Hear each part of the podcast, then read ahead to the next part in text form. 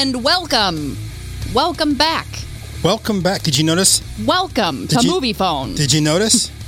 What? what? We're a well-oiled machine, baby. Yeah. That that went smooth as fuck. Hello. I mean, welcome. This is the Audio Link S T L podcast. Yeah. I am Kara the Lesbian, and that is... Pookie motherfunkin' Jones, baby. Motherfunkin' Jones. Motherfunkin' Jones. Did you just do the A-Town? What the she actually that? said it right this time, too. Sorry.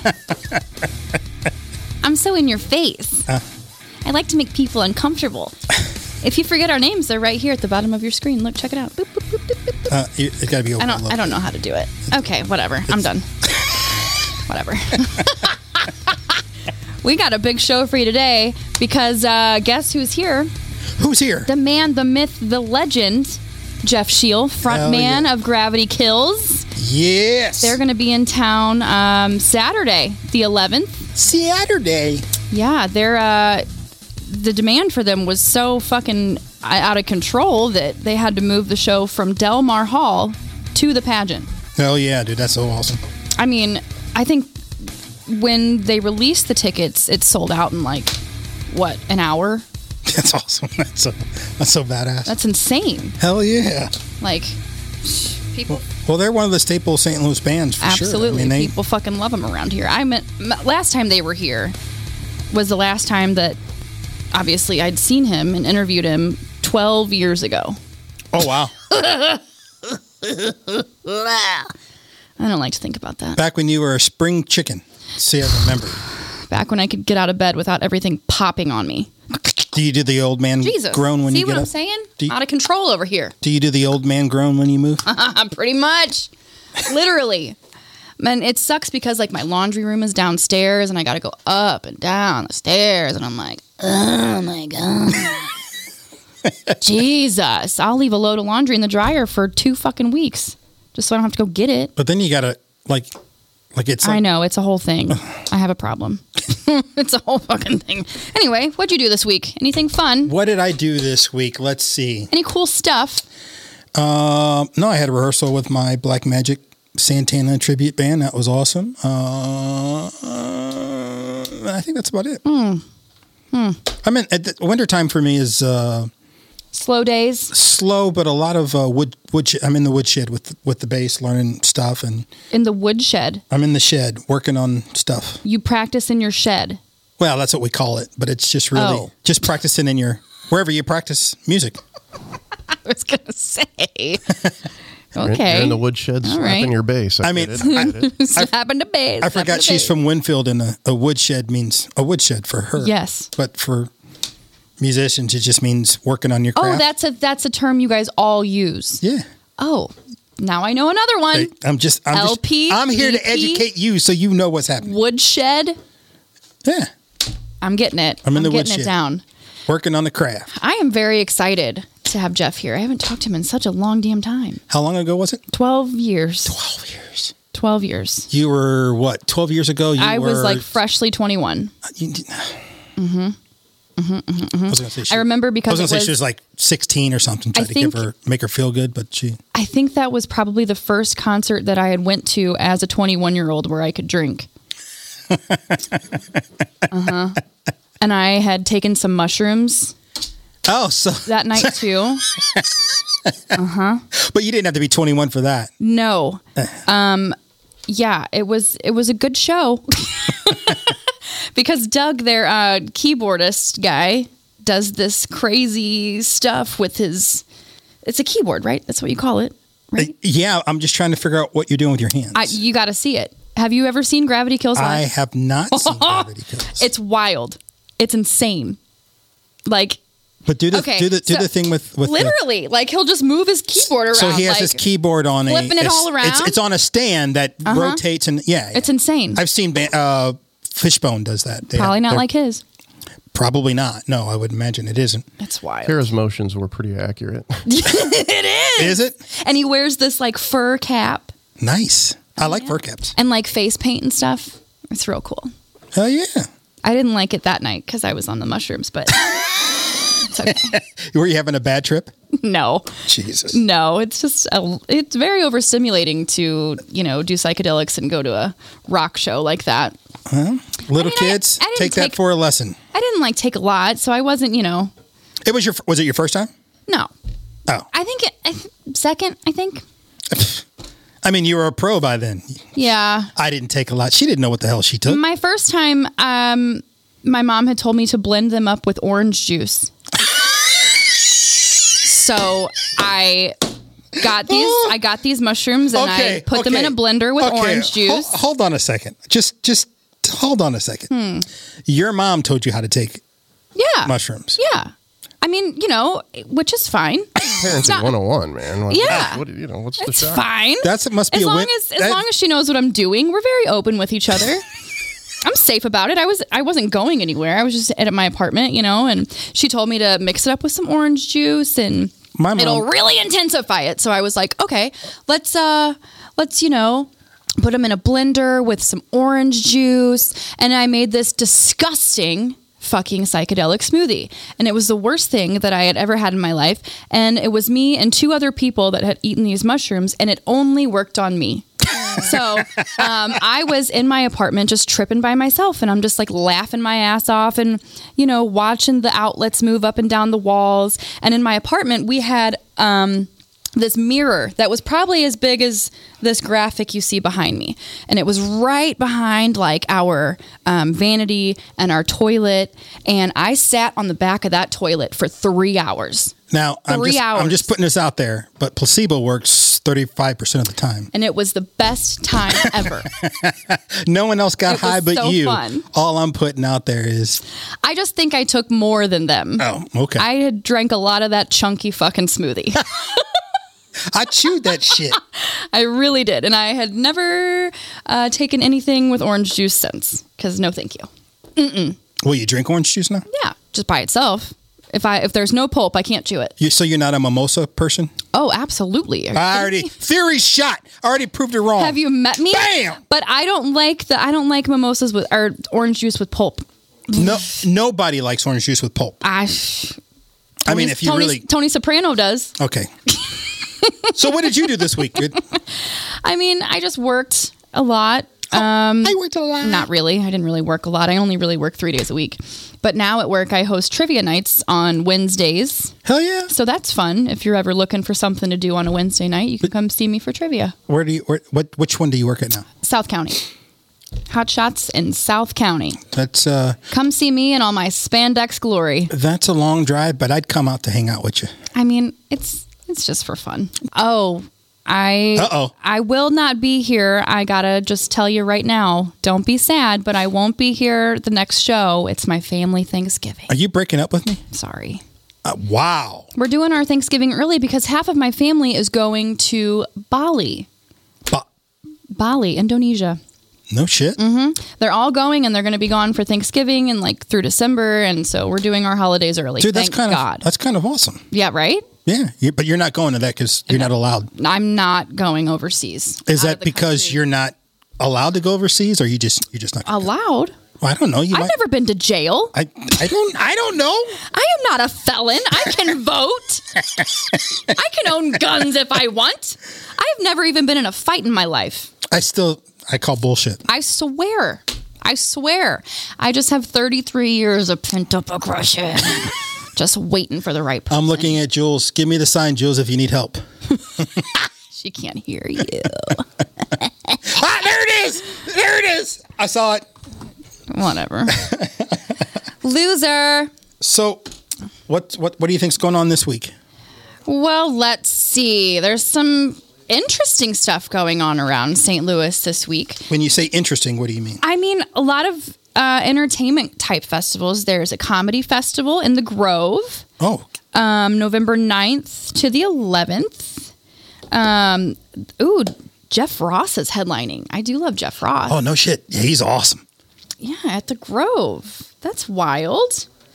Uh, let's see. Janelle James, Shin Wang. I'd never heard of that. But there's going to be like over one hundred comedians there, thirty events. It's going to take, I mean, it's going to, what? Three days long. That's a lot of laughing. That's that's what the world needs. I'll tell you that. But that's awesome. that's, that's a lot that's, of laughing. That's that's a great thing. There's the uh, Saint Louis International Film Festival that's going on from the ninth to the nineteenth of November. So what, two weeks-ish? Yeah. Almost. A little less than two weeks. I think my Uncle Ben actually has um, a animated short in that festival. No shit? Yeah, he is a graphic designer. Um, he actually just worked with DreamWorks and Pixar, and he's very fucking talented. He's been in bands all his life and stuff. I don't even... What's he the, can pick up any instrument or pick up any instrument and just play it. What's the name of his uh, small short? Um, Starling. Starling. Yeah, Starling, I want to say. I, I Well, congratulations to him. That's yeah, that's amazing. Pretty fucking cool, right? How come he's not coming to on the pod? I asked him. He's just all over the place. He's got a lot of stuff going on. So let me ask you this. No foam sniffing this week? Uh, I don't know who was on this microphone today, but I'm not a fan. The the thrill is gone. It smells clean now. uh, birthdays, birthdays. Who is getting older this week? Uh, Leif Garrett. Leif Garrett. You Leif know, Garrett, funny story. Is... I opened up for him once. My band Mind Over Soul at Pops. Did you really? Yep. Really? Yep. Like just him by himself, or his whole Cartridge family? It was just, it was just him by himself. Uh, I'm just kidding. I know it's the Partridge family. I know. I, just him by himself. Oh, so we just it, got it, like a. He had a band or some shit. Oh, okay. Minnie Riperton, if she was, God rest in peace, if she was still here, she'd okay. be seventy-five. Yeah, but you, you can't have a birthday. You. Can you have a birthday if you're dead? Well, you had, you still were birthed on that day. But you're no longer living. But you were still birthed. I hope people celebrate my birthday when I'm dead. That's, it's weird to celebrate a dead person's birthday. Mm. They no longer have birthdays because they're know. dead. I don't think it's weird. It's called a heavenly birthday. Yeah. Thanks, Joe. Thanks, Joe. Bring it down, Pookie. It's called a heavenly birthday. Listen, you know what? Oh. You know what? You know what, Pookie? I can. Oh. Look at that. Oh. Too quick for you. Start with me, man. I can mute your mic. Yeah. Yeah. It still doesn't make a heavenly birthday weird. Mute his fucking mic. Heavenly It's birthday. Just the Kara show today. Oh, Jesus. Oh, could you imagine? Ugh. It'd probably no be awesome. Thanks. no. no thanks. No thanks. Ugh. God, I would run out of shit to talk about in like ten minutes. Uh, no, you wouldn't. You could just keep no, going. I probably wouldn't. With your hands. Yeah.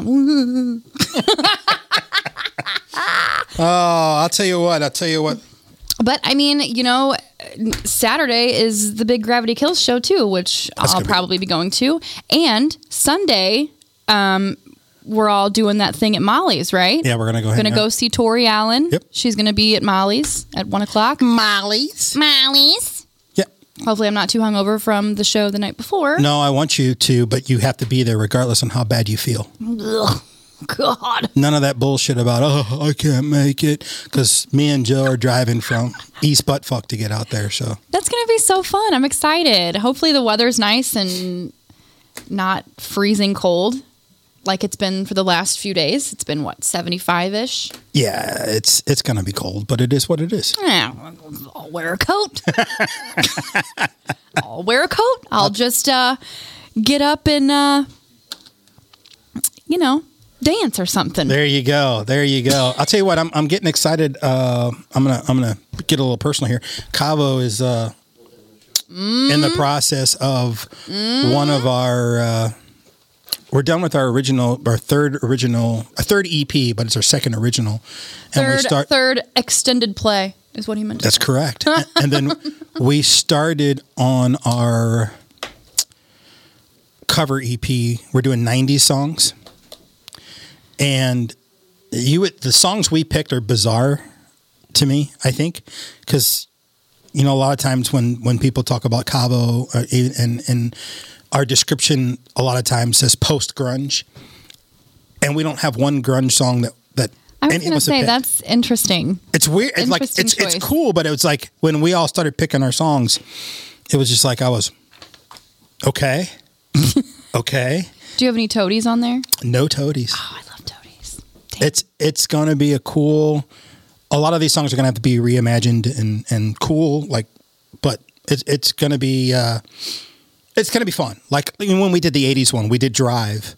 Mm-hmm. Uh, we did a, diff- a different version of it. Uh, and, and so we just kind of do cool things.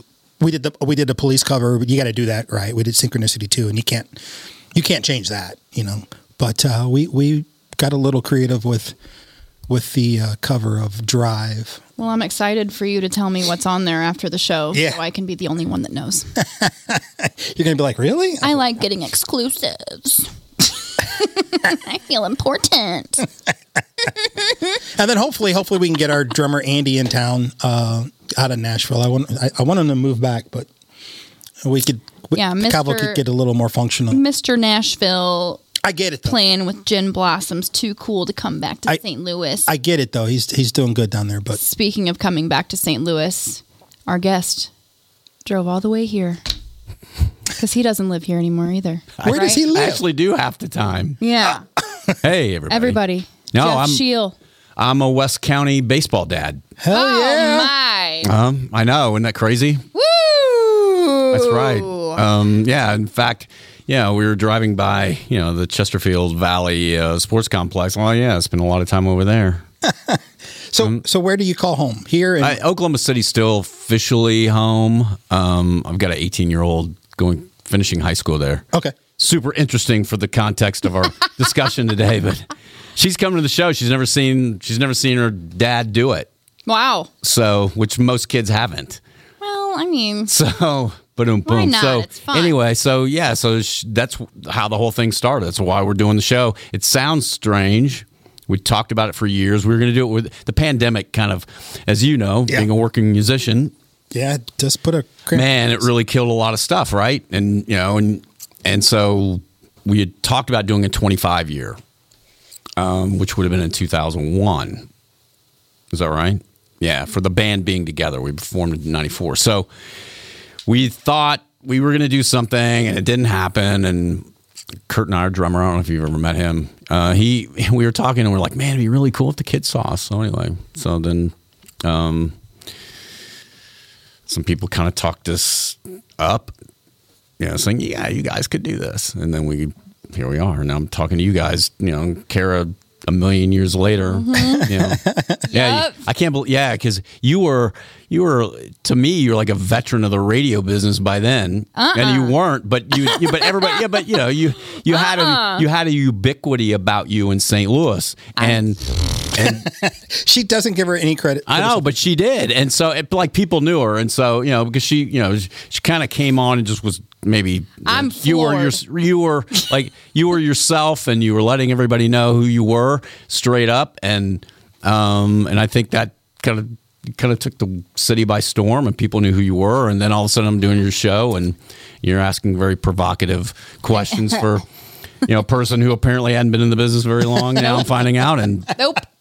Nope. And, uh, but that was all pretty much, you know, I had Tom and Jeff as mentors, so that's where that came from. How could I not be provocative and in your face? Yeah. That's true. They and, were the ones that built me up.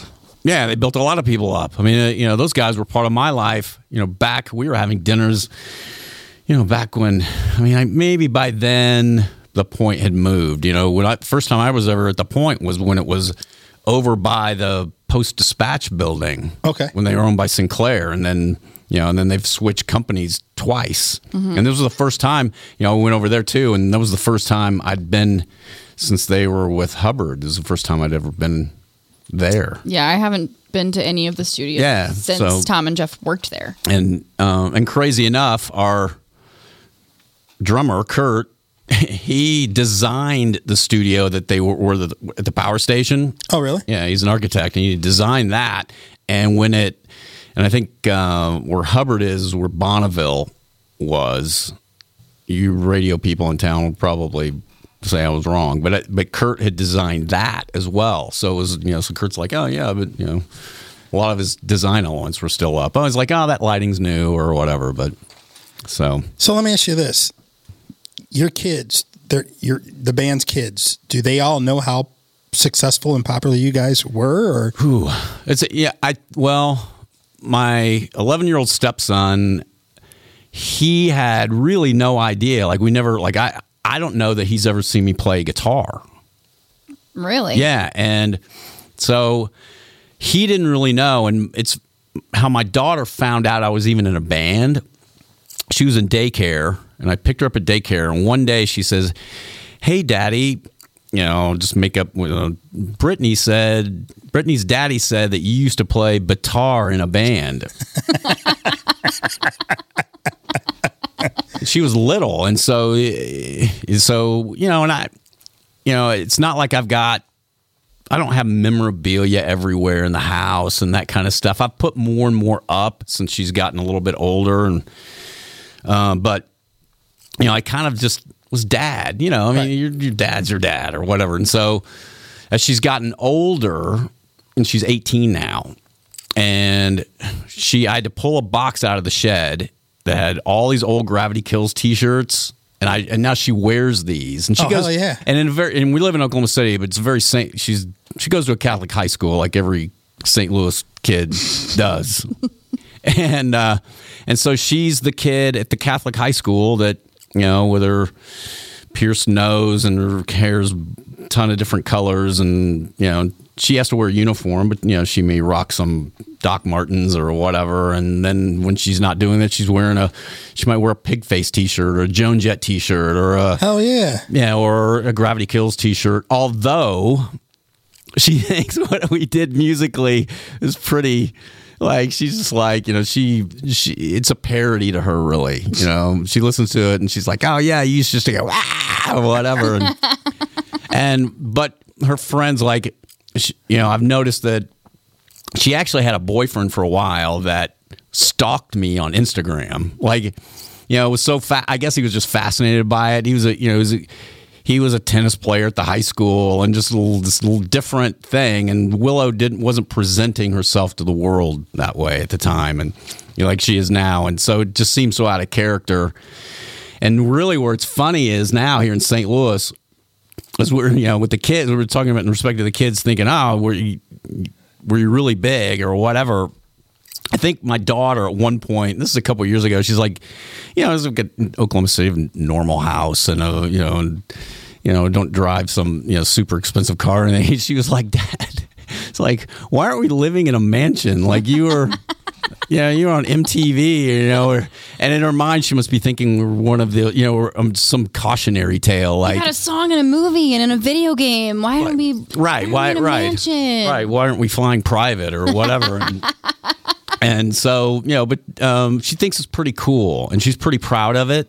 Um, I think all the kids are. I think this is years ago. Um, what record store is it? Euclid Records down in Central West End. Mm-hmm. Yeah. Euclid. Okay, and Kurt was down there. This is when his girls were younger, and they had a Gravity Kills poster in the window.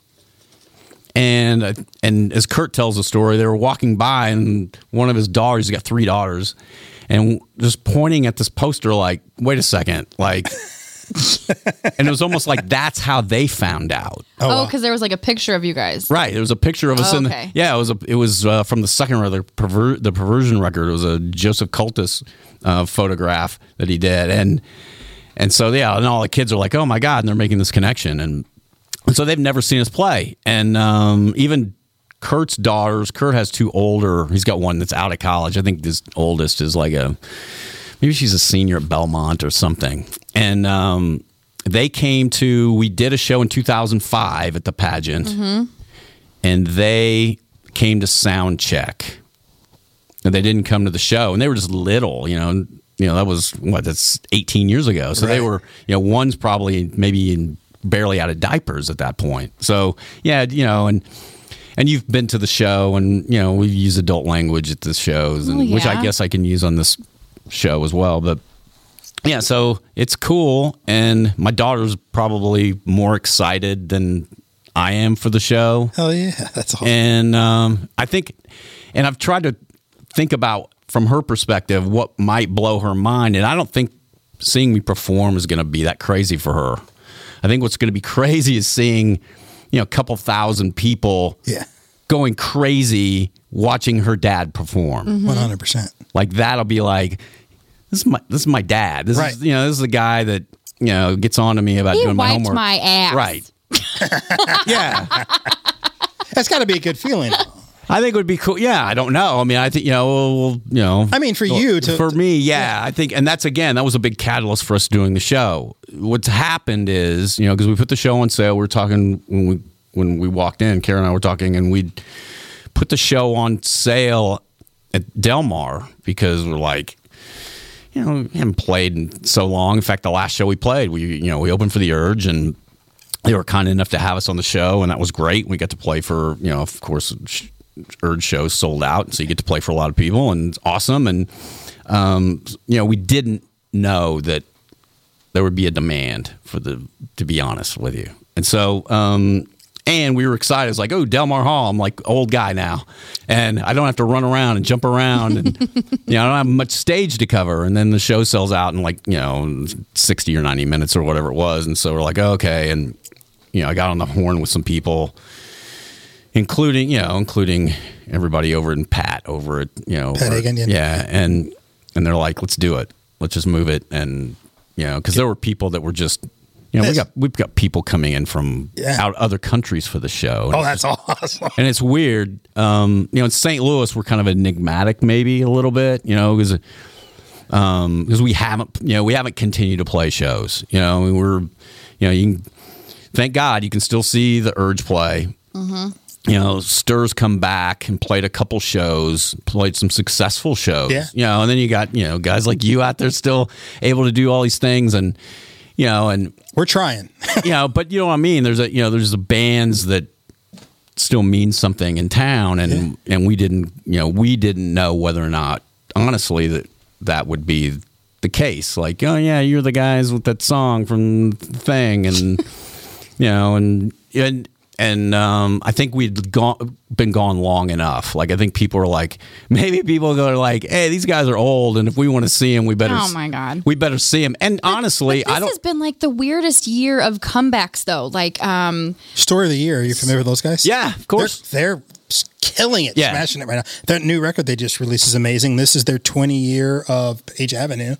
And they're they're back on the road. But like Stabbing Westward was just here over the summer. Yeah. Jimmy's Chicken Shack was just here over the summer.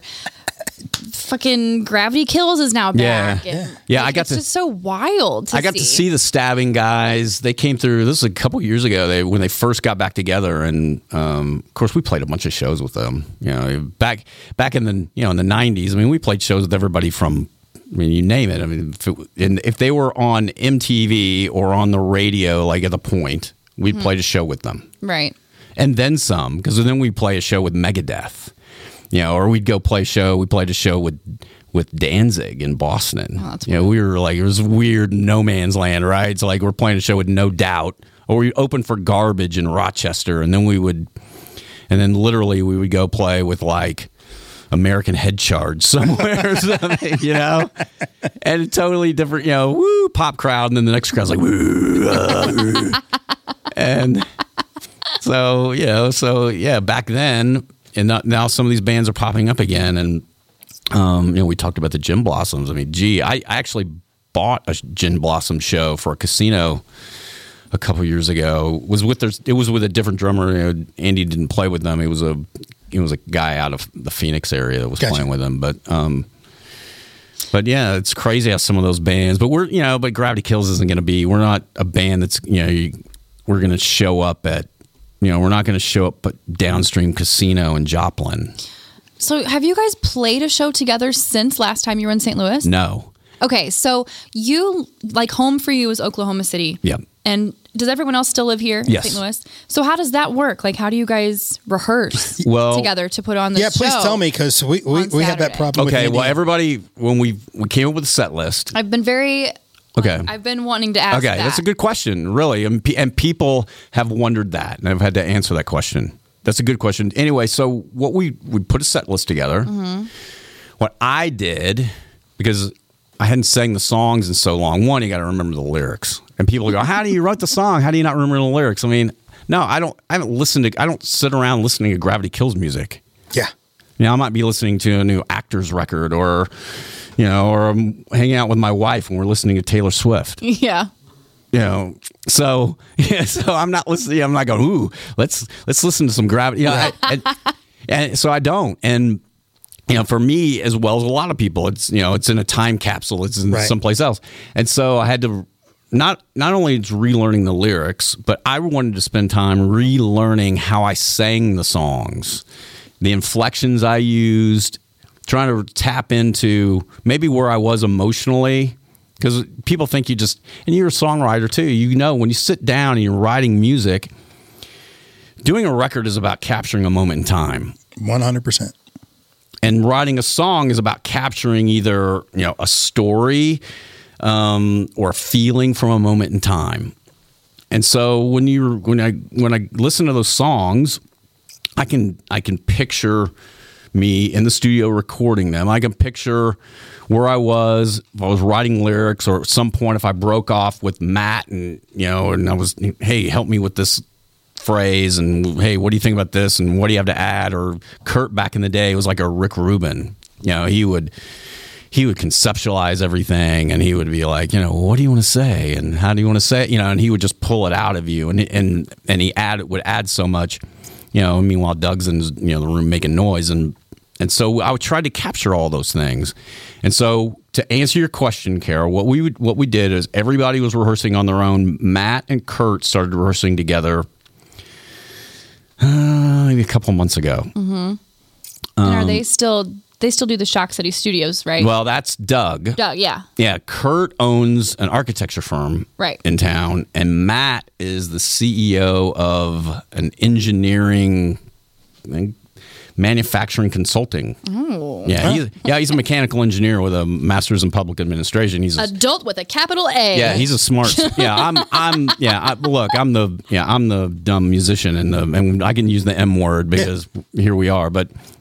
You know, where, yeah, I mean, Doug's, you know, Doug's got his studio, and Kurt, you know, Kurt's, his architecture firm is, you know, they've done crazy, crazy stuff. He's in the media world. They've done stuff like Jim Rome's studio and Don Imus back in the day, and he's done those kinds of projects. Oh, yeah. And so anyway, so they rehearsed together. I saw Doug for the first time last night. Oh, my God. Since we played together. Oh, my God. At the pageant. Oh, shit. Oh, my God. So how many rehearsals as a band are you planning on? We had... Well, I know you said you... We had one last night. Yeah, performed. We have one tomorrow. We have one Monday. And then we may do a little bit on Wednesday, a little bit, but... Um, you know, we'll get into some other stuff. Like That's I'm, just I've, pro, dude. That's just pro shit right there. Well, you know, it's it's not like we're learning new stuff either. There's a lot of muscle memory involved. Mm-hmm. And you get it too. You haven't played a track in a while, and your fingers just go. Like you're like, you know, you may forget some stuff, but once right. you do it, you know, there's a lot of muscle memory involved. Like, okay, you guys doing the show, and if you're doing, or if you're doing a promo for something, mm-hmm. Kara, you understand this. You've done enough promos where there's something that clicks in your mind, and you just go into a, a different place. Well, like you could be thinking about what you're gonna have for dinner when you get home. But you're reading a promo, oh, yeah. right? and it's just, and it's kind of the same as a musician, although you try not to do that, right? It's it's funny with me, um, you know, when I listen back to some of the songs that I played when we recorded with David Bendeth for our first two records, I forget how to play them if I think about it. Right, that makes sense. But if I just turn it on and play, I play it with no problem. Yeah. It's, it's, it's a mind fuck for me. So I, you know, I try to go, okay, well, I'm just going to play the song. And it, you're right. It's muscle memory that kicks in. I remember how we played it live versus how we play it, how we recorded mm-hmm. it and things like that. But it's when I go, okay, I did this part on this one. And then the song is lost to me. Yeah. I feel like that's how I live every day. I just like wake up and don't even know what happened. You know what? And then I go to bed. You know what though? And, and bands do that. How many, like when you were touring, and you were you're just playing night after night after night, you might go on stage, there's the audience, you get that rush, and then you start thinking about, literally you'll be thinking about, oh man, I hope, you know, I hope pizzas show up after the gig, and and all, you know, I mean, there's all this stuff going on. In the meantime, you're like pointing at people and screaming yeah. and all this stuff. And in the meantime, you're going, oh man, I you know, forgot I, to turn the stove off. Right. Uh-huh. Or you're, and you've having this dialogue going off in your head about, oh man, you know, what time's the bus call again? And, you know, and all this stuff's going off in your head. And then you wake up and you're going, thank you, good night. Yeah, yeah. Catering, and, catering was our big thing, right? And right, and you were, th- and those was, you know, or you thinking, that's golly, wild. Tomorrow we're in Denver, I can, I can do my laundry. Yeah, that's wild. Yeah, we're, it goes quick. Yeah, and so, and but what we did, what we started doing was, we would get together. You know, we you're rolling an intro, and you hear the intro rolling, and we would sort of huddle up, and we're like, achieve consciousness. And we would, you know, because you try, you know, you try to, for that ninety minutes, eighty minutes, seventy-five minutes, or if you're opening for something, forty-five, thirty minutes, whatever it is, try to, you know, achieve consciousness. Because I think once, once we got past the shock of actually anybody coming to shows, then it was like you go, th- you know, you kind of went through this kind of thing where everything sort of lost Everything sort of lost its meaning for a little a little while, and you were getting wrapped up in the wrong details. Mm-hmm. You know, in the wrong, you were going in the wrong direction with a lot of shit, you know, in your life. That being one of them. You weren't going on stage going, I am a lucky motherfucker. Right. This is cool as fuck, and I'm wasting it because I'm either, because I'm not present. Mm-hmm. Which is what most people do in their, you know, like, we're not here to give life advice. Right. You know, like I do. your like your mom with the shrooms. Oh, yeah. But, only the best from my family. Right. But but if anybody could take anything away from what we're talking about now is like, like you guys, you guys come in here and Joe's out there pushing buttons and you guys have, you know, and how many people? This is so cool that you guys get to do this shit. You know, hey, uh, whoa, we're not talking about us right now. No, I know, I understand that. I understand that, but I mean, if people would uh, like, I don't give a shit if you're like, you know, like I talked about being a baseball dad. Man, kids grow up and they're gone. Yep, that's happened to me. Yeah, I, how my, old? Yeah, what? my my daughter when she was my buddy when I when I went on tour and I came back, she had a boyfriend. Boyfriend. It was a, oh, it was it was a yeah. different. I was just like, what the fuck? Right, you weren't the main man anymore. Well, it just it was just I missed so much of my daughter growing up. Yeah. That she was literally my buddy. That we would she would fart and we'd laugh, or we'd be watching Monty Python. To that's not cool anymore. I have my boyfriend, you know, and it was just weird, you know. And so Sorry. I get what you're saying, being being conscious and being in a place. You, you know our manager, Joe Litvak. Yeah. One of the things he told us when we first started touring, because we started touring, we were in a van, and then we got a bus. Yeah. And he held us from going to a bus. Yeah, you can't go back. Because he was like, exactly. He was like, once you go on a bus, you won't you won't want to go back to the van. So I, we're not going to jump into the bus right away. We're going to make our we, we can sustain ourselves. And we toured from, what, two thousand eight to two thousand four. Thirteen in two thousand thirteen. It's a good toured. run. It was a great run. It's a great and run. one of the ones, one of the things he said on the last tour, we, it was Carnival of Madness, us, Evanescence, Chevelle, Hailstorm, and New Medicine. And he said, I think he saw what was happening because he sees the numbers. Uh, that was our last tour we did because it cost so much for us to be oh on the road God. that after we paid everyone, crew, management, uh, lawyer, you know, all that, everybody yeah. who's got their piece. There was just a little bit left for the four of us. And we knew. And he was like, just appreciate the tour. Appreciate, enjoy yourselves, guys. Enjoy yourself. He kept saying that. Enjoy yourselves. Just appreciate what you're doing. You guys are doing something that no one gets to do. You don't know how long this is going to last. Enjoy it. Enjoy it. Enjoy it. And then after that tour, we were like, we can't do this anymore. We can't go out and do seven weeks worth of work for one week's worth of pay. It just, it just doesn't work. Gross. You know? Yeah. It... You know what, though? Things are going to cycle through, and then all of a sudden, you guys might be... Hopefully. You know, we're talking about some of these bands that are... You know, we want, you know, we won't be a band, again, that you're going to see, like, you know, we're... You know, our music isn't conducive to us playing a bunch of soft-ticket state fairs and, you know, stuff that we can get, you know, like, we... I'm not... Believe me, I...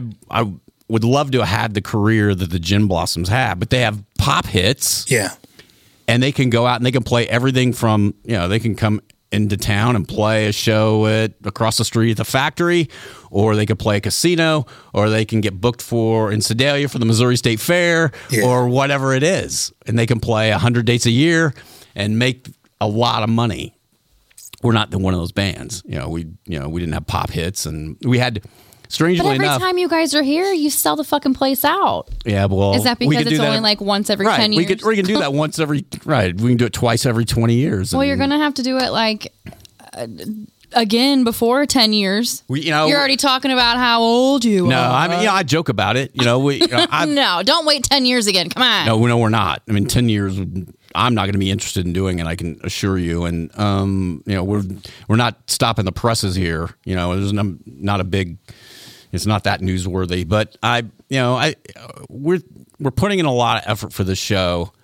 And I think, you know, first of all, I didn't know that, you know, vocally, you know, what, you know, what we did wasn't exactly, you know, I'm not singing nice. And so, um, being twenty-five years older, didn't know that, um, you know, making it through a ninety minute show didn't sound like that big a deal to people, but we didn't want to go out and I'm a little, and I'm a little rough tonight, by the way. I sang more last night. I've been rehearsing the set in full, but we're going through things multiple times. Sure. And, you know, and it's just, you know, and it's different. We're in a warehouse, you know, you, you know, you rehearse in a warehouse and it's, and it's dry and it's dusty and it's all that stuff. And so anyway, not to be downer. I just, you know, we're, we may do, we're talking, we'd like to do a Chicago date. Oh yeah. Um, you know, Chicago over Saint Louis is the place we stream the most. Um, it's the place we sold the most records, but I think it had to do with, you know, the that uh, Chicago wax tracks kind of vibe there. You know, the you know the the industrial bands from the eighties that, you know, and the like, Ministries from, you know, that's a wax tracks band, or, you know, or Die Warsaw, and um, you know, Pigface was out of Chicago. Martin Atkins, who was, you know, that guy played in, you know, played with Public Public Image Limited, and played with Nine Inch Nails, and he I've played with Ministry. Heard of that. Pigface sounds spooky. Pigfa- okay, Pigface is an all-star band that let's I can name. Uh, you know, let's name uh, some people. Uh, Jeff Scheel from Gravity Kills has played with Pigface. Um, Danny Carey from Tool. Okay. Um, Flea from the Red Hot okay. Chili Peppers. Um, Trent, well, maybe I'll have Trent to look Reznor. Them up. Um. And then, like, some people from Ministry and some, you know, there's, like, um, you know, sort of some people that are really entrenched in that scene. A guy named Chris Connolly, who's been in Ministry and some other bands that I could name, and you'd go, who the fuck is that? Because you're not, you know, but in that scene, these people are, like, you know, they're rock gods. And so Pigface goes out and they do these tours where it's just, you know, I've been on stage in L A, and I wasn't a drummer, but I might be playing drums. And there's multiple drum kits on stage. And I've been on stage playing, and Danny Carey's been playing. That's oh, wild. Which is, you know, and you're going, what am I, what am I doing here? You know, it's like, they just wild. Quit. And so, um, so that's one of the, so anyway, so um, Chicago's the place that, you know, Saint Louis is our home, and Saint Louis birthed the band. Mm-hmm. You know, and without Point Essential Volume One, I wouldn't be sitting here talking to you guys right now. You know, and that goes all the way back to guys that we talked about. Jim McGuinn, there was a guy named Alex Luke um, that headed up the station. This is way back in the day. You know, with, like Donnie Fandango was on the station way. You know, he's still there, and he was there then. And I've got pictures of us with him. And so anyway, if we go to Chicago, maybe we do a festival or two, because now there are festivals that have cropped up that are. Yeah, that, yeah, yeah, that are, you know, sort of, they have a couple of these older bands play, like Blue Ridge or that's, Sick World. That's Sick and, New World. Sick that's, New World, yeah. That's a cool lineup they got going yeah. The second year now. And so, and that, yeah, and it's the the manager from, uh, Treyu's manager is the guy who, who um, puts that together. And so, um, you know, we've got connections there, and would we consider doing something like that? Yeah, I think go out and play. It's really cool to play a show, but you know, too, it's a different vibe when you go out and play a festival, you know? Yeah. You get to hang all day. There's people that, you know, like people that you would, that you've seen and met on the road, and like, hey, what's up? And then you get to play for this, you know, huge crowd, this huge crowd, which never was my favorite, by the way. My favorite would have been, my favorite shows would be playing like, you know, like two hundred head club. I was just going to ask, do you prefer playing like, and huge up, crowds yeah. or smaller, no, like punk rock pageant shows? You know, the, yeah, I mean, the, in the, even the pageant like at our height, that's kind of where this is the, the size venues we were playing at the height of the band. Um, but we went on like first time in Denver. We're talking about Denver. First time we played, we played a place called the Lion's Lair, held one hundred ten people. They didn't have a stage. They moved a couple booths. They had, uh, we, we sold the show out. We had one hundred people paid. We had ten on the list. And they literally had to move booths for us to play in this place. Wow. And and we were already on M T V, all this stuff. It was the day we got the Sex Pistols reunion tour. They called us and said, hey, you got the Sex Pistols reunion tour. And then we're playing this little punk rock club in Denver. That's wild. And it was cool. I mean, you know, and then the next time we were in Denver, we were playing Red Rocks with Sex Pistols. It, was it? Let me ask you this. Different states, different uh, towns, no rhyme or reason that I could think of when we did it. Like you would think we would play Cleveland and be like, oh, we're going to pack this place. And there'd be no one. And then we'd play in Wisconsin and we would sell out. Or, you know, we would play Washington. We played this casino at Washington and they gave us a small room and we sold it out. They moved us to the next room. We sold it out. They moved us to the next room and they sold it out. And we moved us to the big room where we played our show. And then you, you go somewhere else and you're playing this small club and you're going, there's no rhyme or reason why this is, it is the way it is, you know, cer- certain, uh, areas or, or demographics or, or what have you. Um, it's just, it's, I couldn't figure it. Like, I couldn't imagine being a booker trying to figure this shit out, like trying to figure what? out the best. From our time, it was easier. And the reason is, is because back then the analytics, the, the sample of analytics were, it was the, the spectrum where it was far less broad. Gotcha. Because, you know, where you were getting, where you're selling records, where you're getting radio airplay. Aside from that, you know, like now, like even in Oklahoma City, we have a place called the Criterion, which is roughly like the the Factory or the Pageant. They'll have bands in there. I'm like, I've never heard of these people. Mm-hmm. And I've, and I, and I'm not a guy, I'm not, I'm not locked up in, in any sort of time period as far as music goes. You know, I'm not like, oh yeah, I just listen to stuff from the nineties, or I'm like, yeah, I try to stay as current as I can with my musical taste, put it that way. Mm-hmm. Sure. You know, and so, but for us, like we'd go, we'd like, maybe we'd play in L A and you know, L A is a million shows, but maybe we play the Palace in L A, fairly nice venue, fairly big venue. We go to San Diego and play for three hundred people. Gotcha. You know, and then we go to, you know, and then in the L A, you know, because L A's so massive, then you go to Anaheim, play the House of Blues or something. You know, it's just weird. You'd have these sort of black hole places that you would think, yeah, you know, you'd think, but, you know, we kind of tried to stay, you know, the major cities where you could, but then there would be odd places like Omaha, Nebraska. It was just a rock town, and that was back. The Urge is going. You know, I'm sure. I'm sure Steve and Carl could tell a million stories about playing Omaha because they were huge. You know, still are. I'm sure they could go to Omaha and just pack it out. But there was a place called the, the Ranch Bowl there, and it was a bowling alley. Oh, and you and but the venue it was about a eight hundred head venue, and you just pack it out, and you get to bowl all day for free.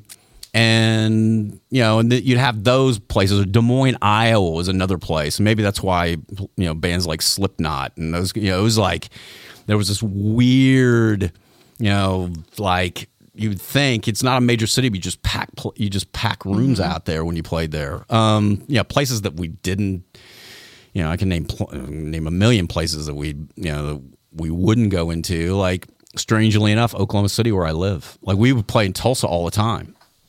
We played two shows ever in Oklahoma City, and we just wouldn't go there, you know, just because we didn't have the support, you know. And but again, it was a different time. Like now, like you guys are a band now. Kara would, you know, there's, you know, they can go, they can look at the streaming numbers, they can look at all this other stuff, you know, YouTube. They've got all this, you know, they've got all these analytics, and they can figure that stuff out. I mean, back so, you know, back then it was just, where are you getting radio airplay and where are you selling records? And then you right. go in and, and, and the promoters were really, you know, actually the agents were really riding the backs of the record labels back then. Gotcha. And now it's the opposite. Well, when we were doing it, it was two thousand nine, two thousand eight, two thousand nine. So Napster and all that, LimeWire was still a thing. So it was, we, I don't think the label could even figure it out, because I think our A and R guy, uh, I'll drop his name, uh, Andy Oliphant, Tim Oliphant's brother. You ever seen that show Justified? Yeah. His brother was our A and R rep. That's crazy. And, uh, you know, one of the things he told us when we went, when Champagne went number one was, uh, we had, at that time, we had only sold seventy thousand records. And then he said, for everybody that's bought your record, who knows how many stole it, because LimeWire was a thing, yeah, and everything else. In fact, when our second record came out, before it was released, it was already on LimeWire and, and, and shit. So people could download it for free before it was even released. Yeah. That happened to us right at the tail end of, like, you know, we got to exist when you had to, if you wanted Guilty, we had the Guilty single, but if you wanted Guilty, if you didn't get your hands on that single, you had to buy a C D or a cassette. You know, it's so funny, because last time I saw you, we were actually talking about this, but it was, you know, twelve years ago. Spotify wasn't here. iTunes yeah. Music wasn't here. Like, you know, it was still like LimeWire, Napster, and now and YouTube. Like we were, yeah. And we were talking about how different it was, you know, with LimeWire and Napster and YouTube and, you know, all that shit. And now, like, that's gone. And now there's this whole other entity that's fucking yeah. everyone over. And, right, which has become even less and less artist-friendly. Yeah. And right. Spotify just announced, what, like this last week, that they are going to put a, they're going to put a threshold now on the amount of, they're only going to, you have to get over a certain threshold for them to pay you on what? Streaming. So, yeah, let's say, let's say, I don't know what the, what the threshold is, but let's just throw out a number. Let's say Spotify says it's five thousand streams. Anything under that five thousand streams, they're not going to pay an artist. As soon as you hit five thousand one or five thousand, now they will pay you retroactively for your five thousand streams. But, they, but they're not going to pay you up until you hit a threshold. Well, most platforms that, have rules like that. Like, uh, but Spotify think, never did it. Oh, okay. Before. Yeah, but they're just jumping on the bandwagon, because TikTok, you got to have one thousand followers before you can stream on there. And uh, YouTube, I think, is this uh, is similar. But the right, but the difference is, I mean, you know, I mean, Spotify was Spotify's built on the backs of of music. Yeah. Now podcast, you know, hopefully mm-hmm. at some point we see you guys there, right? Oh, we're on it. Oh, you're on Spotify. So, oh, yeah. Oh, you're on Spotify. I'll we're get, everywhere can, you can stream podcasts. By okay. The way. Audio well, you gotta let you know, let me know all this stuff, so I don't sound like a dumbass. But I'm sorry. Um, just kidding. Um, but no, that yeah, was perfect, because then I got to drop that in there. That's awesome. But but that's where. But that's you know. So it's we're in, the paradigm keeps shifting yeah. to even less F- artist-friendly places. And we were talking about that, because the gatekeepers, now it's getting on the Spotify playlist, and how do you do that, and who do you pay, and who's legit, and who's yeah. all that stuff. And I have no idea how you would navigate that. Dude, it's it's the most frustrating thing. Last year, Spotify sent Cavo this thing saying, hey, you can do this video to thank your fans and your streamers and listeners, and we'll we'll put it on your thing. And we shot this video, did all those things, and they didn't select us. And so we went through Assholes. all this, we went through all this effort, and it was like, so, so you're not going to use it. You decided who you're going to pick to feature. Yeah, you're right. That's a gatekeeper. It's right. just like, it's just ridiculous. It's just, I can't imagine what it's like for a young band now to try to get successful. And, you know, like they don't, they don't develop bands anymore. Uh, they don't, it's, it's, you have to have a hit, and we're going to use that hit, and you might get a second one, or we're moving on to the next person. A lot of music success, I feel like, is coming from fucking TikTok these days. You know, we literally. Just, Kara, my wife and I were just talking about that today. We were, we were in the car, and there was some song, and it's horrible. I'm sorry. I'm, you know, I don't shit on music. You know, if you're, if you can finish a fucking recording and get it out there, you're amazing, you know, because it takes a lot of work. But this song sucks. And, and and I told my wife, I was like, it sounds like it sounds like somebody got their hands on GarageBand. And if you're out there using GarageBand, it's a great, you know, it's a great tool. And if you're badass at it, and you you know, and you figured it out, more power to you. But this person who did this song, it sounds like it was the first time they opened GarageBand. And it's some TikTok track. is what, you know, she's like, because I was like, oh, this song sucks. You know, I'm like, get off my yard, get off my lawn. And because, you know, I'm just pissed. And so she, she's like, oh, yeah, I think this, this song's like ten years old. But they started, but TikTok people started using it for the thing. And now, you know, whatever the, you know, one of the top forty stations in town was playing it. Mm-hmm. Oh, jeez. But now people will like, uh, just sing on their videos, you know, and it'll get crazy attention. Like, I found a couple bands that I like from TikTok, and they're really great. But I mean, that's really the one social media site, in my opinion, that people are getting discovered. Like, there's people going on tour now because they got discovered on TikTok. TikTok like awesome. Selling venues out, selling oh, yeah. arenas out. Selling arenas out. Yeah. I mean, we were, yeah, we had that discussion. We were like, you know, there are people that are selling out Madison Square Garden that, you know, they were, had a TikTok hit. Jesus. Yeah. You know, yeah. Well, any TikToker wants to use any Cabo music, go ahead. Anyway. Yeah, no shit, right? like like uh, one of my favorite bands before they blew up was Greta Van Fleet.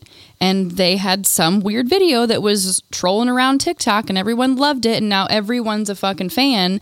And they went on this world tour a couple years ago, sold everything out.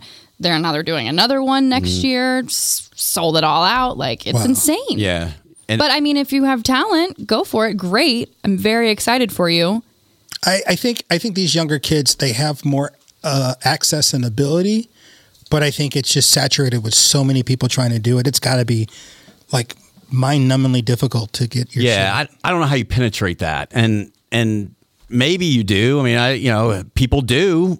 You yeah, know, and, but you know, and people would point to our story too. I mean, the Gravity Kills story is lightning striking. It was lightning in a bottle, and it was, you know, it was a song, and we finished it, you know, and we got it on this thing, and it blew up. And it was kind of a, in a way, it's a, for our time, it's a TikTok story. What do you mean?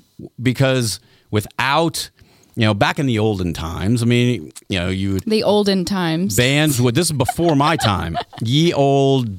Band days where, you know, guys would spend an enormous amount of time learning how to play an instrument, songwriting, all those things. And there was always pop music. There was always, there was always sort of bubblegummy pop, if you want to use that term. Mm-hmm. You know, there were, you know, there were those artists that existed through, but once the Beatles happened, you know, that landscape shifted. And, you know, and then, you you know, so you had, you know, the Beatles and the Who and the Doors, and we can just mention a million bands that were influential to everybody in the room, and Greta Van Fleet, you know, being influenced by Led Zeppelin. Mm-hmm. And, you know, and those bands emerged from it. And these bands were amazing musicians. Making a record was a true art form. Have you ever watched the the documentary, um, um, Sound City documentary that, with... Um, Uh, you know, Dave Grohl did. Oh, yeah. Okay. Yeah, yeah, yeah. You need to watch that documentary, Kara. It's amazing. Because okay. what it is, there's a, right. there's a studio in Los Angeles that was the studio where um, Fleetwood Mac did Rumors. Okay. Actually, they did the first two records there, I think, maybe three records, but cut two. So they did all these great records, like the first Rick Springfield record was cut there, cut two, Nirvana Nevermind being cut there. And sort of the ups and downs of the studio. And what happens in this documentary is they talk about all these great records and the process of making a record. This was a it was this was a non-digital studio. It was a it was a studio had to cut to tape. You know, so you had to be able to play your shit. Like Tom Petty made made records there. Okay. Like they went in there. And so as the as the record business evolved and became where recording migrated to a digital environment, that the art of making a record, some feel was lost. You know, that grinding it out in the studio, getting the take, even by the time Gravity Kills existed, was eight bars of glory, man. You know, and, you know, we cut, we actually cut records. We finished the first record to tape, to two inch. People don't know that. What, oh, is wow. that, what does that mean? That means that it was not in a digital environment. We were having to play our instruments, right? Sing all of our stuff. We couldn't chop it up conveniently in a computer, move things around and edit them that way. Okay. We had to sit in a studio and fucking work it out. Right. So, Kara, in other words, a verse comes up. Nowadays, you can play that verse and you can just play eight measures of it And if it's perfect, then you can just cut and paste to right. finish. Control C, Control V. Yeah. And back Got in the it. day, you had to play that shit correctly. And if you fucked up, guess what? You have to do it again. Right. Do it again? Or they have to punch you into a certain part, like, you know, the tape's rolling and then they hit record at a certain part. Okay. And then you, and so it was, it was a much different process. Okay. Now so, I know. Okay, so now, now I know something else. Okay, so now okay, so we were talking about GarageBand earlier, and it's a it's a it's an app that just, you know, that you could I've got it on my phone. I sit when I'm on an airplane flying to Saint Louis, sometimes I sit and I just make drum beats and stuff on my phone.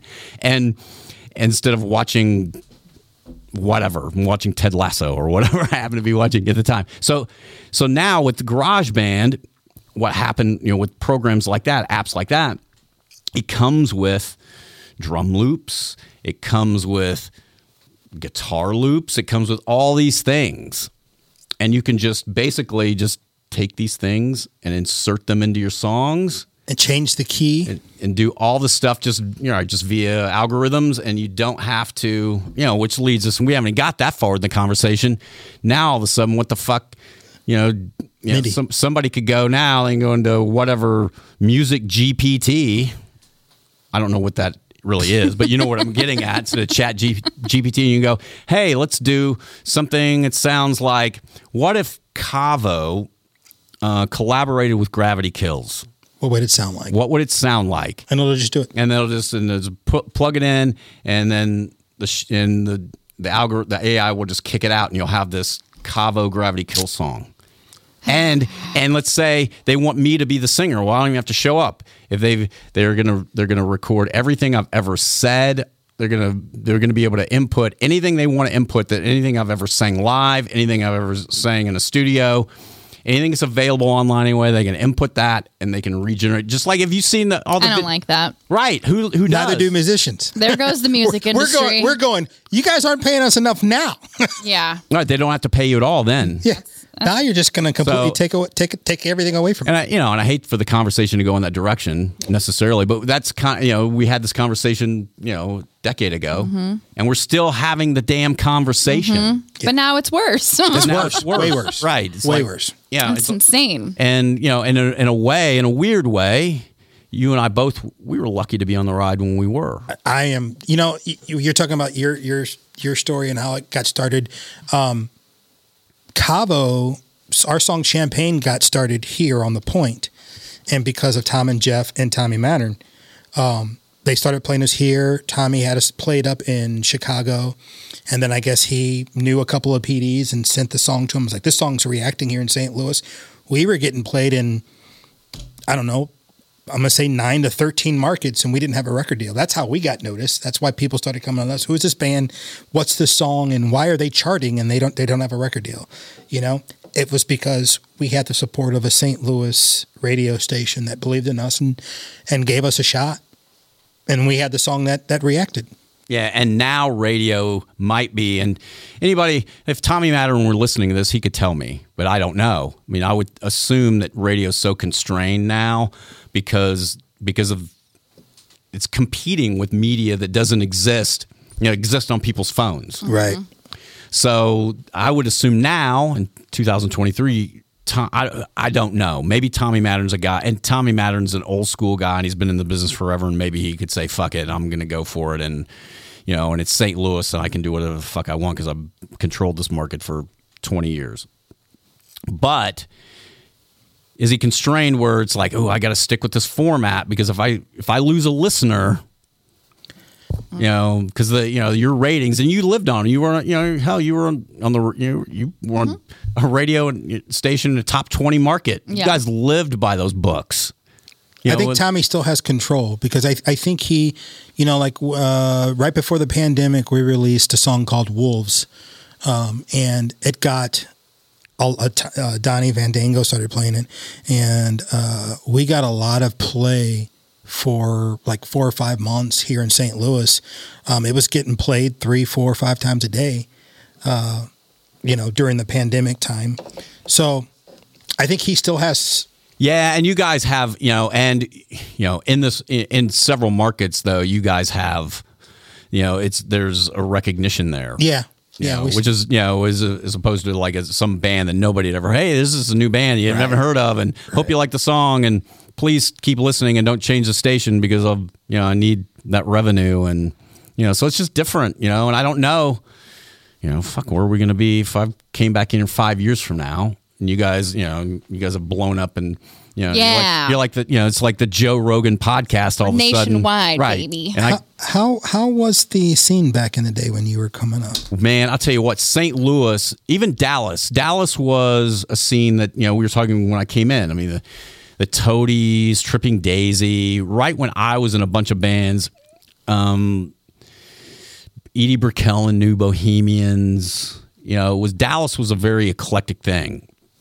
Um, the Nixons came out of Dallas, and um, they were from Oklahoma City, but they came out of Dallas. And so um, when I came to Saint Louis, we we existed because of bands like The Urge and, you know, and Stir and...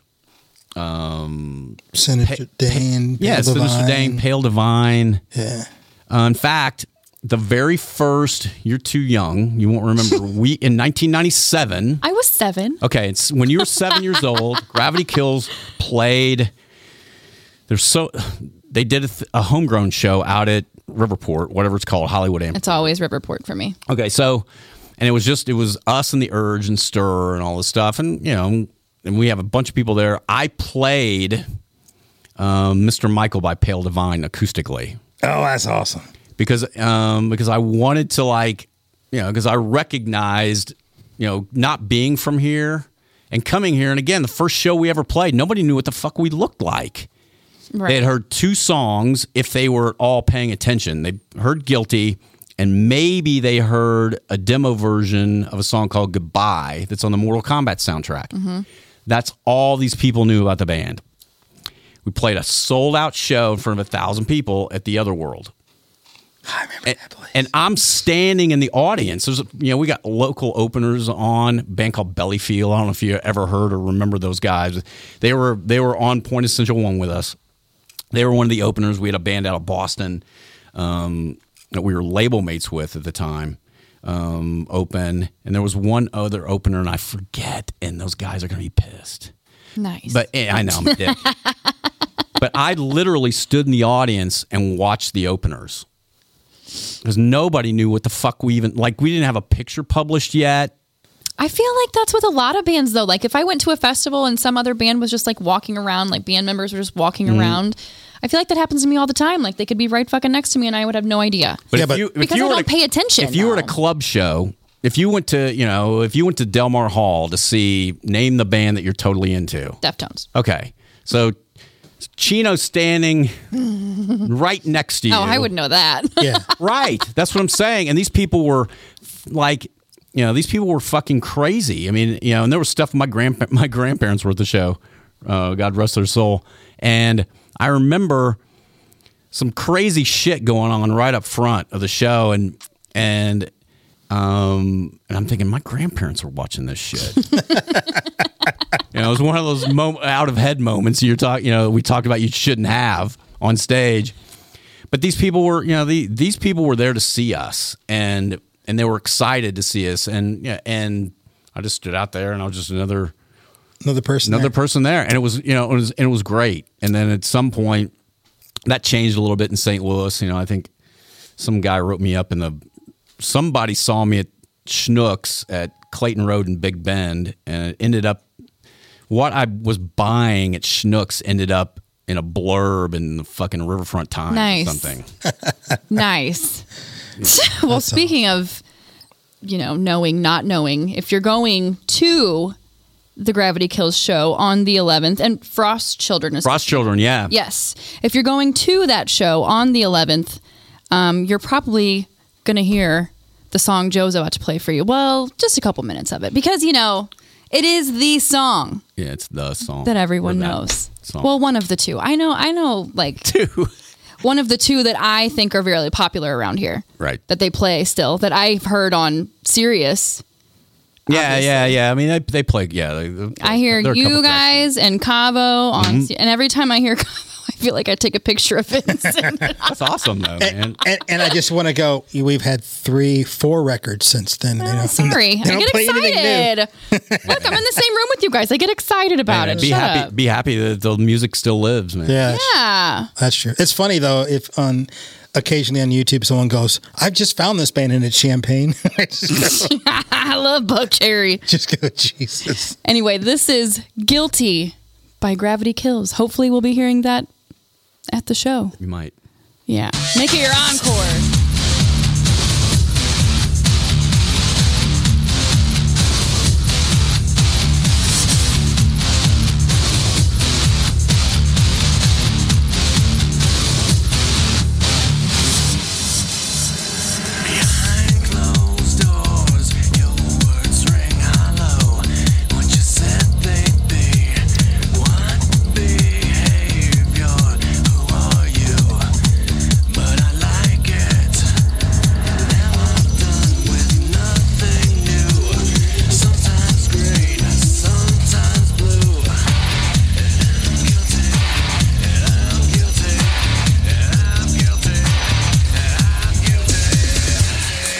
The baby face.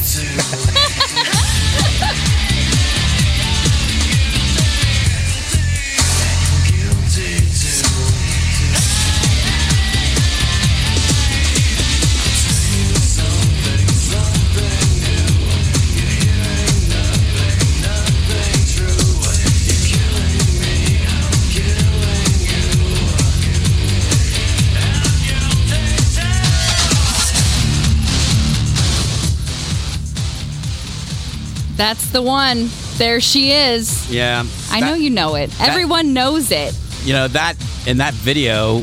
Um, Very we, interesting video, you know, I was going to say. It was shot shot on location at the Alexandria Hotel in Los Angeles, where they shot uh, a lot of the movie Seven. Oh, no. That's fucking awesome. And, you know, and the song was in the movie Seven. Yeah. So we ended up shooting. What's in the box? Right. We ended up shooting a bunch of the video there, and um, we got to shoot two days because all the streaky stuff, that was an accident. That's before digital cameras.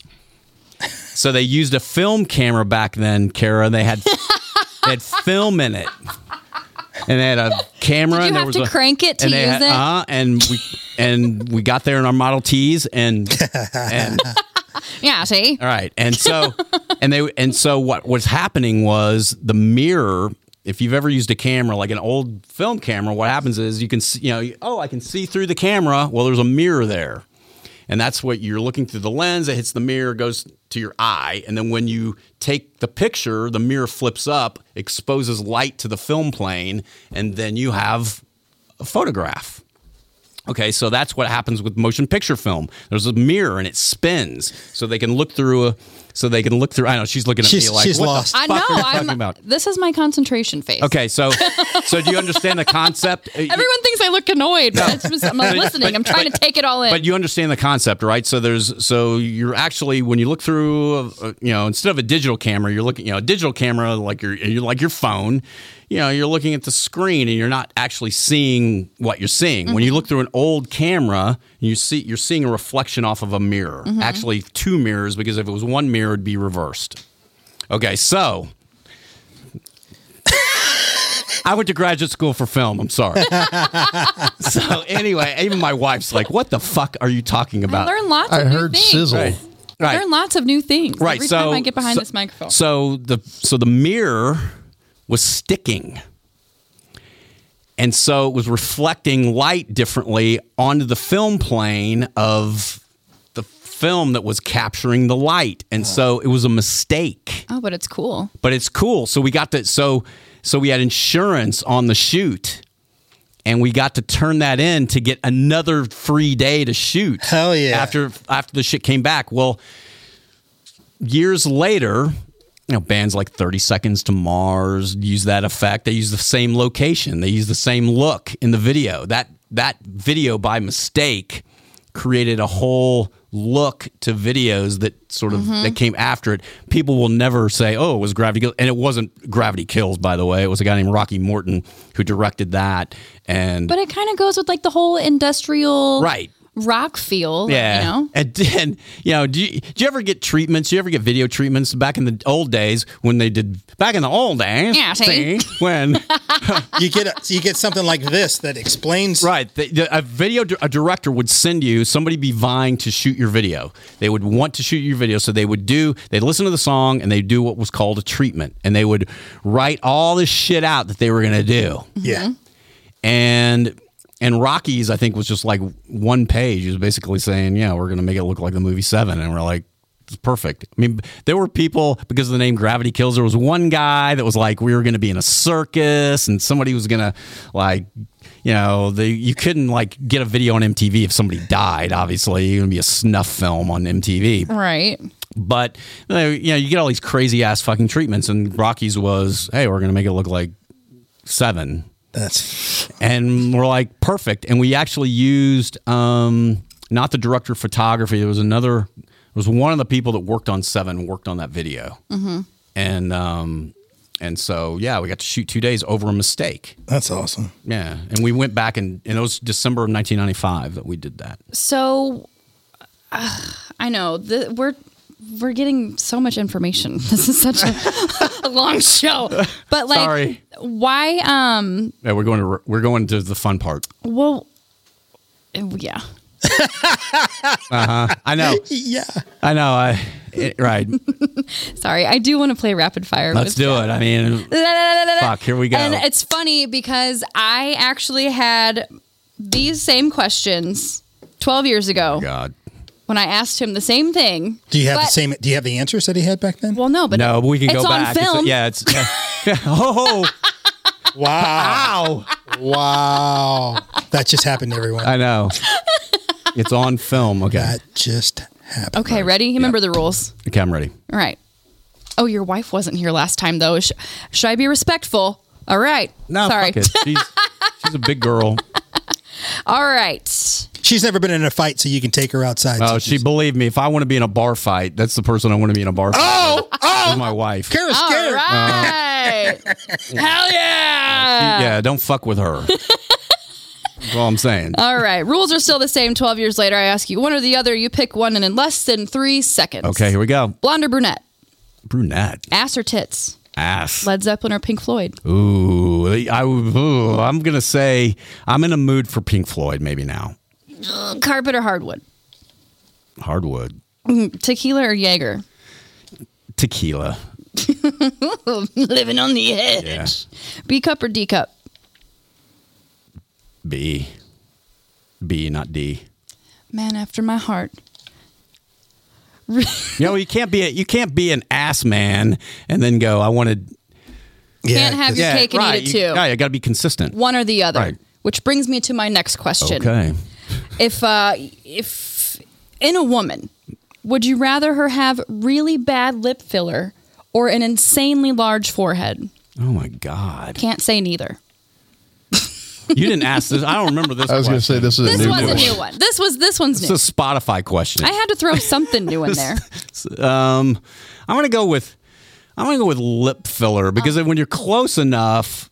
You can't really maybe see the lip filler, but the fucking like major ass huge forehead might be right there. And lip filler can be dissolved. Right. It could go away. The fore- foreheads are big, big foreheads forever. Foreheads are forever.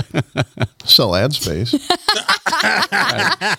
Taco Bell or McDonald's? Ooh, that's a horrible question. If I got to pick, I'm going to go with McDonald's. Okay. Blowjob or penetration? Ooh, I want to say penetration, not ooh. I was ooh. going ooh, like ooh. Um, yeah, penetration. All right. Ketchup or mustard? Mustard. Bacon or sausage? Bacon. Batman, Spider-Man? I got to say Spider-Man because my daughter worships Spider-Man for some reason. So I'm not a Marvel go. kind of gal. I just figured I'd throw that in there because you men like that shit. No, the only reason I've watched any of all that stuff is my kids. I well, you, you forget I'm from, I'm from a time where back in the yeah. Back in the Listen here, Sonny boy. Right, yeah, Spider Man. Who's that? All right, I got what? Three he was a more. Newsie. Hey, or what? I got three more. All right. Would you rather punch Courtney Love or Kanye West? Kanye. Thank you. Okay. Tattoos or piercings? Uh, piercings, maybe. Piercings. Okay. Last one, thong or boy shorts? Um, tonight, boy shorts. Okay, not feeling the thongs this evening. No, you know, because I don't mean, like by the, the time cloth up your time, butt. Yeah, by the time you're mm. getting, I mean, the thong just get. Why do it? Yeah. Mm-hmm. You know how many times we've had people here answer it for themselves? Oh, for, yeah. You're the you're the first person who's answered it correctly. Because back in my day, see, my we were see, we uh, wore pantaloons. Right. We and wore pantaloons down to our ankles. Hey? Right, right. Gravity Kills pantaloons. They'll be on there sale November eleventh at the pageant. Hey, I want a percentage of that, man. Damn. Uh, Thank you so much for being on the show. I hope we, making no. the trek. Yeah, thanks. Can't wait to see you guys Saturday with me. I mean, November you're sitting eleventh. There, your eyes glazing over. No, you, you know what? You were trying yeah. to take it in. I went off in some weeds that we probably would have been better off me My not going eyes in. Are Absolutely only glazed not. This, over. That's what this podcast is. It's it's about the music and yep. scene and, and things that people don't understand and know. Like, yep. uh, you know, the Saint Louis scene, the, there used to be a, a radio show about the Saint Louis scene and, and you know, so we're, we're it's gone now. So this is what we're doing. We're talking about musicianship mm-hmm. and what people, bands went through, what it's like, and I think it, it's all amazing, dude. And I learn something stuff. new every show too. I That's awesome, and and awesome for you guys doing this because I mean, who's championing? Who's going to be the champion and advocate for the real shit, mm-hmm. not the A I shit that yeah. is is already there? By the way, I mean you're exactly. listening to Top forty Radio. Half of what you're hearing is al- is algorithm algorithmically generated, and um, yeah. So exactly, you know, power to the people. Well, power I, to the people. We are so happy that you took the time. I know you're busy. You got a lot going on, but I'm happy that you came by, chatted with us for a while. Um, just real quick, I want to mention that um, we are streaming anywhere that you listen to your podcast: Spotify, Pandora, um, what Apple Podcasts. Yep. Um, our YouTube is Audio Incorporated. S T L, Facebook, follow us on Facebook, Audio Incorporated, Instagrams, all the good shit. Uh, we still got some sponsorships available if you're interested, which I know you are. You want to hear my lovely voice. You want to see Pookie's pretty face and his big ass watches every week. But she didn't say anything about my voice. You see, you see that, Well, that's, usually we can't that's see your face. That's what I'm talking about. And people who... people Usually who wa- we can't see your face because it's always hidden yeah. with your hat. Find your way into the niche, man. I mean, that's what, you know, spon- people these need to sponsor this shit because it's like... I'm with that guy. Yeah. Find the niche, man, and this is these people are going to find a niche, and you need to be on board for it. Yeah, yeah, hell yeah! Hell yeah! So, do you have anything you want to plug? No, I mean, just you know, I'm. Thanks for having me. You know, it'd be great to see people at the show. I know, I'm. You know, I think Joe, we're working on something. Yeah, and and I, yeah, just it's going to be a big family reunion, a lot of friends, and. And I do want to apologize in advance because I'm going to spend as much time as I can with every person that I can, uh, that I can see day of show. Um, but it's going to be hard and I'm not going to be able to talk all day because I want to put on, I want to deliver the best show that we've done in twenty-five years. Hell yeah. And if and, it's anything like the one I saw twelve years ago, it's going to be off the chain. It's going to be fun. And, you know, and, and I hope people, yeah, it, it, whatever. Oh, back in the day. Back in the had, day, it was off, it was bonkers. It was, right. It was a hootenanny and we had a great time.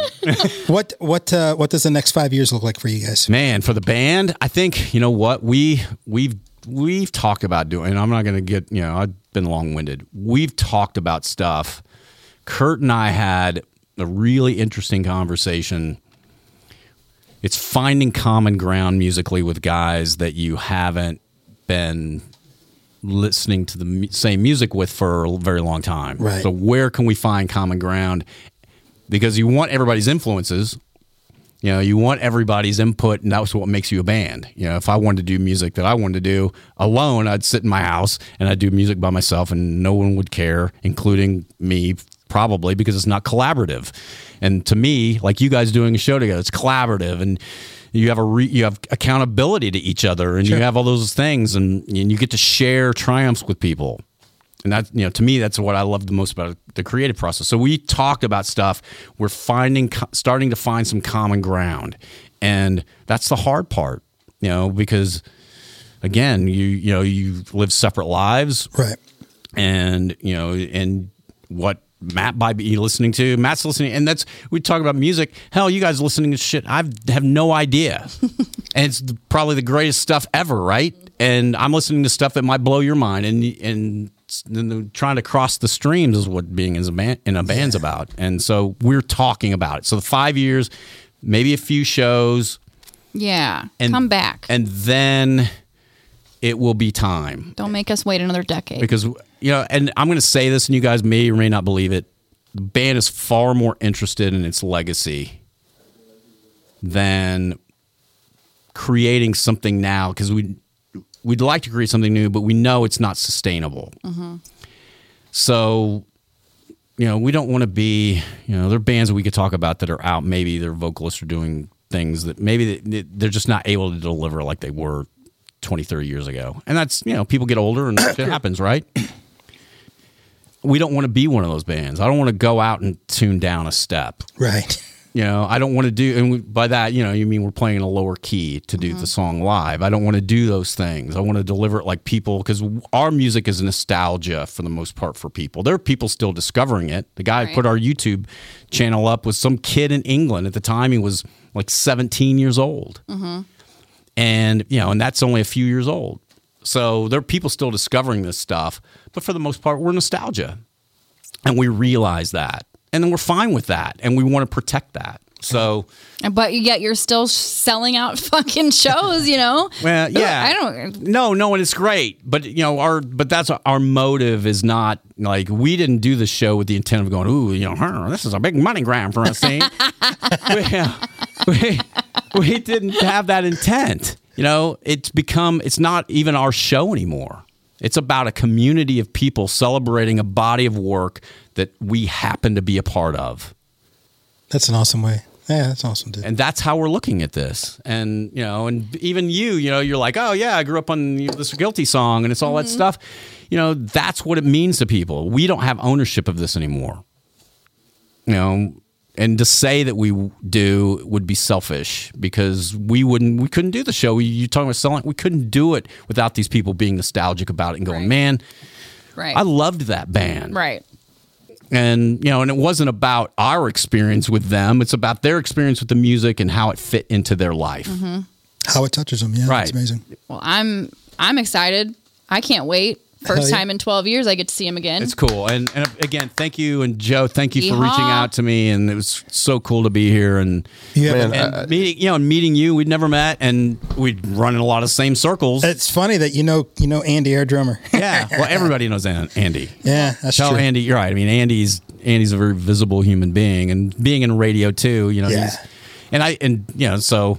And and for whatever, like I, I'm friends with him on social media and the other drummer from the Gin Blossoms. So I don't know what my connections. We've, this is my fourth mention. The Gin Blossoms need to drop me, you know, some promotional money. But everywhere I go, yeah. Right. Well, well, Jeff, you have an open invitation to come. Absolutely. Anytime you want to come. Absolutely. Anytime you have something you want to to plug, or if you just want to come hang out. Cool, man. You're welcome to come by anytime. Can't Thank wait you. to see you at the show, the All right. eleventh of November. Um, don't forget, y'all, I'm out next week. I won't be here. It's just going to be Pookie and Joe and... I have a guest coming in, Larry Kornfeld. Larry Kornfeld will be here. Yes, yes, yes. Um, I'll be back the week after that for the seventeenth. It's going to be the Tom and Jeff Memorial Show, which I am very excited for, which Pookie will not be here. No. So we're just alternating, you know, but slacking. I'm going to call in from my, my Black Magic yeah. Band show. Yeah. Um, yeah, we'll, we'll, we'll get that all figured out. Now I'm all fucking started on that shit, man. Yeah, yeah. Get me sing. Yeah, copper. Well, for Joe Pro, I'm Kara the Lesbian. And I am Pookie Jones, and this is the Audio Incorporated S T L podcast. See you guys next week. Peace.